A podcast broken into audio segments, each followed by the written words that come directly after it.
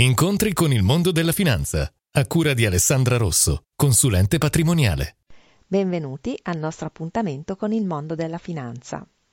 Provate a prendere un bicchiere in mano. Quanto può pesare? 200 grammi? 350 grammi? No, dipende. Dipende per quanto tempo lo terrete in mano.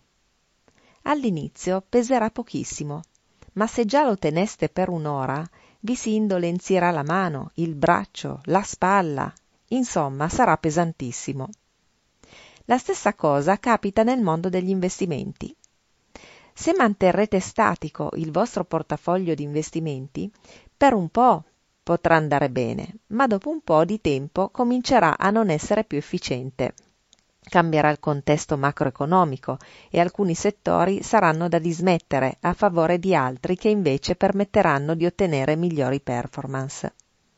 Quindi quel portafoglio che dava buoni risultati per cui sembrava leggero e agile a cavalcare i mercati può appesantirsi e perdere quella freschezza iniziale varrà la pena monitorarlo e fare modifiche ogni tanto per mantenerlo sempre attuale con l'aiuto di un buon professionista.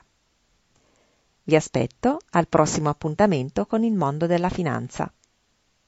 Alessandra Rosso, consulente patrimoniale. Visita il sito studioalessandrarosso.it.